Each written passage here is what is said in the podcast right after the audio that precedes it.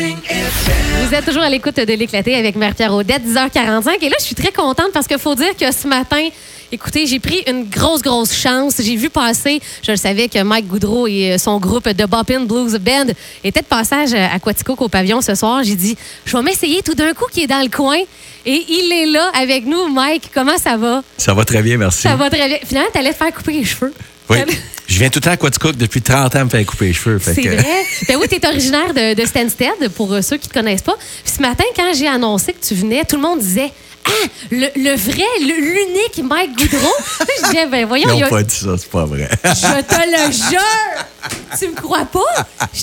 Là, assez que j'ai dit, coudon, y a-tu un faux? Euh, ah, mon Dieu, Mike Goudreau va être dans nos studios. Oui, oui, il est là. Parce que, bon, le groupe, le Bobbin Blues, j'ai de la misère à dire, le Bobbin Blues Band célèbre cette année son 30e anniversaire, Mike. Oui, C'est fou. Est-ce que tu trouves que ça va vite?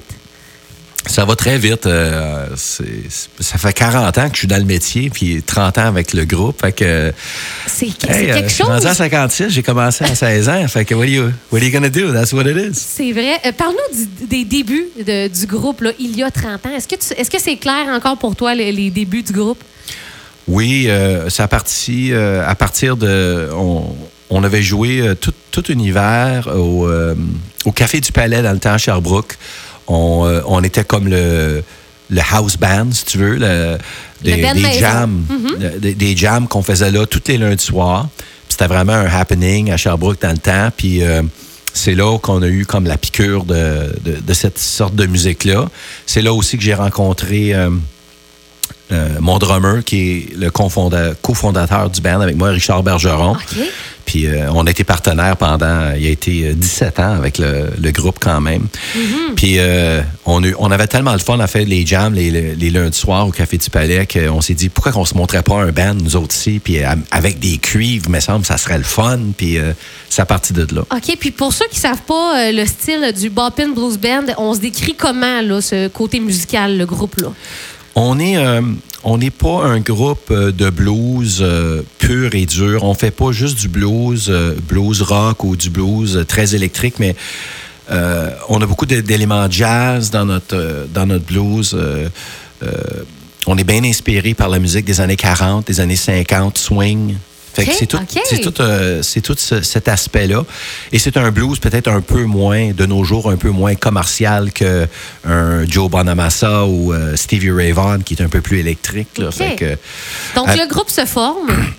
Là, j'imagine qu'on s'est promené pendant 30 ans un, un peu partout. Là. Y a-tu des, des moments marquants dans, dans vos 30 ans que Oh, tu veux nous partager? plusieurs. Oui. euh, mais en fait, on avait le, le premier album en 93. On, on, on avait de- dans l'idée de faire un, un démo, un démo pour aider à vendre euh, le band pour les spectacles, tout ça.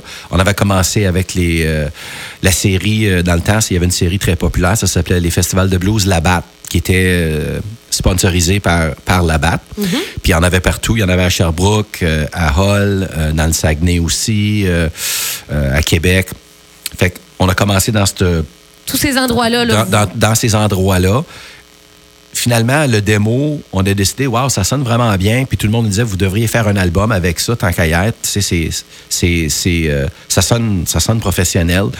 Fait qu'on a décidé, ben, ouais, pourquoi pas. Puis finalement, ça a aidé beaucoup à faire connaître euh, le groupe. On est en quelle année pour le premier album, à peu près? là? 93. 93. 1993, oui. Puis j'avais jamais composé avant ça. Puis c'était mon, mon ami, justement, le cofondateur Richard Bergeron, qui me disait tout le temps Tu devrais, tu devrais essayer d'écrire de, tes propres chansons, puis tout ça. Puis c'est comme Ah, je sais pas, là, j'ai jamais essayé. euh, j'aime ça faire les chansons des autres, plus. Fait que, OK. Mais finalement, ça a été euh, une très bonne décision pour ma carrière parce que vraiment, aujourd'hui, euh, je gagne ma vie avec mes, ma, ma compagnie d'édition, puis avec mes chansons que je suis rendu à au-dessus de 400 chansons d'enregistrer depuis le temps. C'est que- vrai, wow. Et euh, je ne savais pas, les chansons de votre groupe, il y en a plusieurs qui se sont retrouvées dans des séries télé américaines, dans des films hollywoodiens. C'est Oui, c'est- oui on de- depuis euh, 2007, là, j'ai commencé à travailler cet aspect-là parce que je voyais aussi que c'était de plus en plus difficile de- d'avoir des contrats, surtout en- avec un gros band, 7-8 musiciens. Fait qu'on était limité dans ce sens-là. Puis aussi, les ventes de disques depuis 10 ans, c'est- en train de Hey, ça change l'industrie, hein? on faisait nos frais de production. dans- avec les dix premiers albums, on faisait nos frais de production avec les ventes d'albums. Mais depuis, euh, depuis ce temps-là, les, les 10, 12 derniers albums qu'on a fait, on fait pas nos frais avec les ventes. C'est fou. Fait que- mais, mais de où t'es venue l'idée de dire est-ce que, vous, est-ce que vous avez créé de la musique que pour, en- ayant en tête que c'était pour des séries et des films, ou c'était des chansons que vous, que vous avez créées puis que vous avez dit ah ben ça, ça peut le faire, ou si c'était spécifiquement pour ça? Ben, à- tout ce qui était fait avant 2007, c'était fait vraiment juste pour vendre le groupe, euh, faire connaître le groupe. Mais à partir de 2007, euh, ma philosophie sur comment, qu'est-ce que je compose puis qu'est-ce que je produis, c'est, tout dans, dans- dans l'idée de faire deux pierres d'un coup. Alors, un, euh, que ce soit quelque chose qu'on peut vendre pour faire des spectacles, et deux, encore plus important maintenant, c'est est-ce que y a des, mes partenaires et éditeurs aux États-Unis, est-ce que c'est quelque chose qu'ils recherchent? Ou je créais spécifiquement quelque chose Des fois sur parce qu'on savait, Ah ouais! on, on savait, puis des fois on a des demandes, mais on savait qu'il y avait une grande euh, il y avait une grande recherche qui se faisait pour euh, les chansons qui sonnent comme les standards, comme des chansons de Sinatra ou des chansons de Nat King Cole. Mm-hmm. Puis je savais que je, serais capable de, de- de produire quelque chose dans Wow! ce style-là. Fait qu'on a eu beaucoup de succès avec ça. L'autre aspect qui nous a pris complètement par surprise, c'est que le matériel qu'on avait fait en français, qui a plus ou moins pogné au Québec, bizarrement, euh, a trouvé preneur en Californie. Euh, eux autres, pour eux autres, euh, d'avoir euh, du blues, puis du swing et du jazz en français, euh, c'était quelque chose que, qui nous mettait vraiment dans une niche spéciale. Ben ouais. Puis ça, ça m'a ouvert beaucoup de portes à Hollywood. Ben voyons donc! Hey, moi, je- je- j'en reviens pas. Hey! Quel genre de film? Est-ce qu'on a quelques titres en. Euh, Il y a en le film Passengers avec Jennifer Lawrence, puis oui. euh, C'est-tu Bradley Cooper? Non, pas non, Bradley euh, Cooper. l'autre gars qui est bien populaire, là, mais je me souviens pas Il de son nom. cute? Non, Oui, c'est un, un beau bonhomme, c'est sûr. C'est sûr, c'est un beau bonhomme. Mais est-ce qu'au moment où on se parle en 2022, vous travaillez encore sur. euh, est-ce que vous en faites encore de ce genre de collaboration-là? Oui, je produis à peu près entre 30 et euh, 40 chansons par année.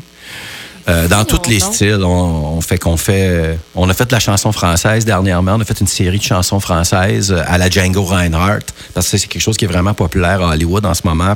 Fait que pour les scènes qui se passent à Paris, euh, des scènes d'époque, tout ça.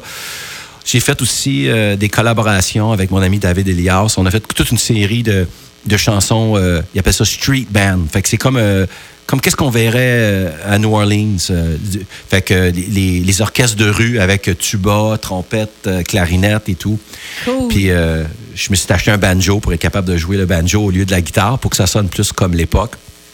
Fait qu'avec David, on a fait euh, une série de ça. Et cet hiver, en, en 20, euh, 2021, pour euh, décembre, qui vient juste de passer, avec mon ami Danny Roy, on a fait un album au complet de musique de Noël. La musique de Noël, c'est très vendeur à Hollywood on, aussi. on vous a fait jouer à, à Signe FM euh, quelques chansons de Noël. C'était très, très bon. Et euh, Mike, là, je vois que sur le pavillon, parce que vous êtes euh, du côté du pavillon des arts ce soir, le, le titre du spectacle, c'est Mike Goudreau Best of. Est-ce que c'est, est-ce qu'on l'appelle comme ça ou c'est euh, The Boppin Blues Band? À quoi on peut s'attendre ce soir à votre spectacle à 20h? Ben, qu'est-ce que j'ai fait, c'est qu'on avait, avec Boppin Blues Band, on avait un répertoire d'à peu près 160 quelques chansons depuis 30 ans. Fait que là, c'était comme euh, pour. Parce qu'on a beaucoup de spectacles à venir cet été. On s'en va en Ontario, en Ontario quelques fois, Festival Wow. de jazz, euh, et puis d'autres trucs qui s'en viennent. Il y, a, il y a déjà 8 ou 9 contrats de bouquet, puis il y en a au moins un autre 8, 8 ou 9 qui sont en pourparler. Là. Fait que on je me suis dit, je vais choisir, je vais choisir 18 tonnes, puis de même, on a comme deux fois euh, 50 minutes de musique. Puis on a pigé dans les vieilles tunes. Fait que à ce soir, euh, ça va être un peu qu'est-ce qu'on va présenter partout au Québec, puis en Ontario, puis euh, dans le Nouveau-Brunswick cet été. Fait qu'il y a des vieilles tunes qui datent du premier album Oh, en wow. 93, Ok. du deuxième album. Puis Quaticook, ça, ça, ça a une grande importance dans la, dans la vie du band parce que euh, le band, quand ça a commencé, euh, une des places qu'on jouait euh, souvent euh, l'hiver, c'était ici au bar ailleurs, direct à côté de la Ben radio ouais, ici, ben ouais. avec Rénal Drolette, qui était propri- propriétaire dans le temps. Puis même Rénal et son frère Guy, qui nous ont aidés au début avec les pochettes d'albums et tout ça. Guy, c'est un graphiste. Fait fait que pour toutes ces raisons-là, on a un gros, euh, gros attachement à, à Quaticook. La, Euh, la salle, on t'avait justement demandé de faire partie de cette vidéo euh, capsule du 25e. Puis tu le disais à quel point tu trouvais que cette salle-là, avec l'acoustique, on l'a tellement améliorée que c'est devenu une salle, tu as même dit internationale. Absolument, absolument. Vraiment, ils ont, euh, cette salle-là a rien d'envier à aucune salle euh, au Québec. Euh, je pense que les gens à Quaticook, ils, ré- ils réalisent peut-être pas tous, là, mais euh, non, vous avez vraiment une très, très belle salle à Quaticook. Donc, on est fébrile. J'imagine, Mike, de revenir comme ça à la maison avec son groupe. Oui, ben c'est le fun, c'est le fun de, de- parce que là ça fait quand même depuis le 8 décembre que j'ai pas chanté. Oh, Fait que on est on on, sent- hier, on a répété à l'université de Montréal cette semaine. OK? Puis euh, euh, ça, la, ré- la répète a vraiment très bien été, mais on a, tout, on a tous réalisé aussi qu'on est tous un peu rouillés, puis euh, ça fait un petit bout qu'on n'a pas joué. Là. Puis là, en plus de, de- de sortir des tunes euh, de l'armoire euh, Ben ouais. qu'on n'a pas joué ensemble depuis plus de 25 ans, quelques-unes là-dedans, mais je pense que ça va avoir un- une signification pour les gens qui vont être présents à Quatico, qui, qui connaissent ces vieilles chansons-là. Fait que, puis de pouvoir les, les réincorporer dans le show, ça, c'est, je pense que ça va être vraiment le fun. Ouais, puis d'après moi, la magie va opérer, Mike, avec la foule. Puis, euh, tu sais, je t'entendais parler, tu disais, on a 8-9 festivals. Hey, c'est-tu assez le fun? On peut enfin reprendre Vraiment. des spectacles. J'imagine que ça vous a manqué, ça aussi, tu sais. Euh, ça, ça- c'est tout- surtout les gros événements qui nous ont manqué. On était, je, je dois dire que j'ai été très, très chanceux depuis deux ans parce que l'été passé, j'ai quand même fait 30 spectacles. On n'a pas fait de gros spectacles dehors parce qu'il n'y en avait pas. Euh, Tremblant, ils ont annulé. Le festival de jazz, ils ont fait vraiment pas grand-chose. Puis tous les autres festivals, ils ont juste rien fait. Alors, euh, à cause qu'on on, on a notre, notre contrat de, au liquor store sur la terrasse depuis 14 ou 15 ans. On joue en trio le lundi puis le mardi soir. Mais on avait ça. Le Loubar à Sherbrooke, on en jouait une fois ou deux fois par mois. Fait que tu te considères quand même chanceux de- euh, malgré la pandémie. Puis quelques contrats corporatifs à travers de ça. Fait que j'ai fait une trentaine de shows. Fait que je me considère vraiment chanceux. J'ai j'ai des très, très bons amis à Montréal qui sont des, des musiciens euh, de, de classe mondiale qui, qui en ont bavé l'été passé, qui n'ont même pas joué. Fait Pas de que, euh, sens, hein? C'est, Ben, euh, ça a été des temps difficiles pour, ben, pour plein de monde, mais le monde de la musique, c'est, ça a été difficile. Absolument. Je pense qu'il reste peut-être quelques billets pour ce soir, Mike, là, pour ceux qui. J'ai pas osé demander ce qui était rendu dans les ventes, là, mais j'espère que oui. En tout cas, sur le site Internet, c'est pas inscrit complet. Donc, peut-être vous dépêcher, là, si vous venez d'entendre l'entrevue, que vous vous dites, hey, ça doit être bon, j'en doute pas. 849-6371 là, pour mettre la main sur une, sur une paire de billets, peut-être. Donc, euh, on est en action ce soir, 20h. On ouvre les portes à 19h. Mike Goudron, merci. Un gros merde pour ce soir. Merci, Puis, j'imagine que vous allez avoir un- tout qu'un show euh, avec euh, une belle foule. Merci d'être venu, vraiment. Merci. Plaisir, on va aller vous écouter, justement. Je sais. Hey, écoute, là, euh, In the Pocket, c'est-tu un bon choix? Ben oui, c'est un bon choix. c'est bon dans la poche. C'est dans la- On s'en va vous écouter. Au retour, c'est la mise à jour des nouvelles avec Christian.